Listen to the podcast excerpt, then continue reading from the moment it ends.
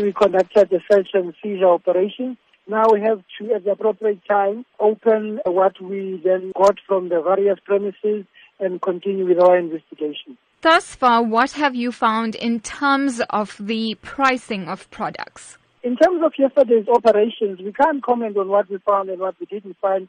We must understand that the investigation is still continuing. But what led us to search uh, those premises yesterday allegations of anti-competitive conduct. Some agents are suspected to be squeezing out small emerging farmers, particularly blacks, where then they drop their prices significantly in the morning so that they can deplete and squeeze their margins, and then uh, dramatically raise the same prices again in the late morning so that their own margins can be much higher and sell at higher prices to the bigger retailers and buyers.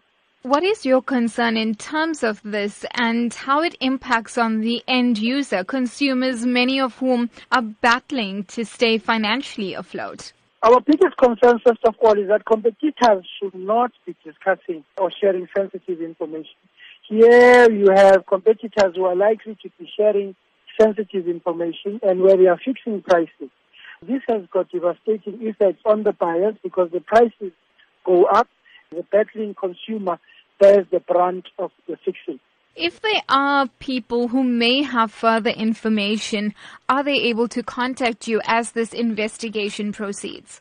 It will be very helpful for anybody who has got more information to substantiate some of the allegations and some of the credible information that we have received to come forward and give us more information about anti-competitive conduct in this sector, in these markets, or anywhere else.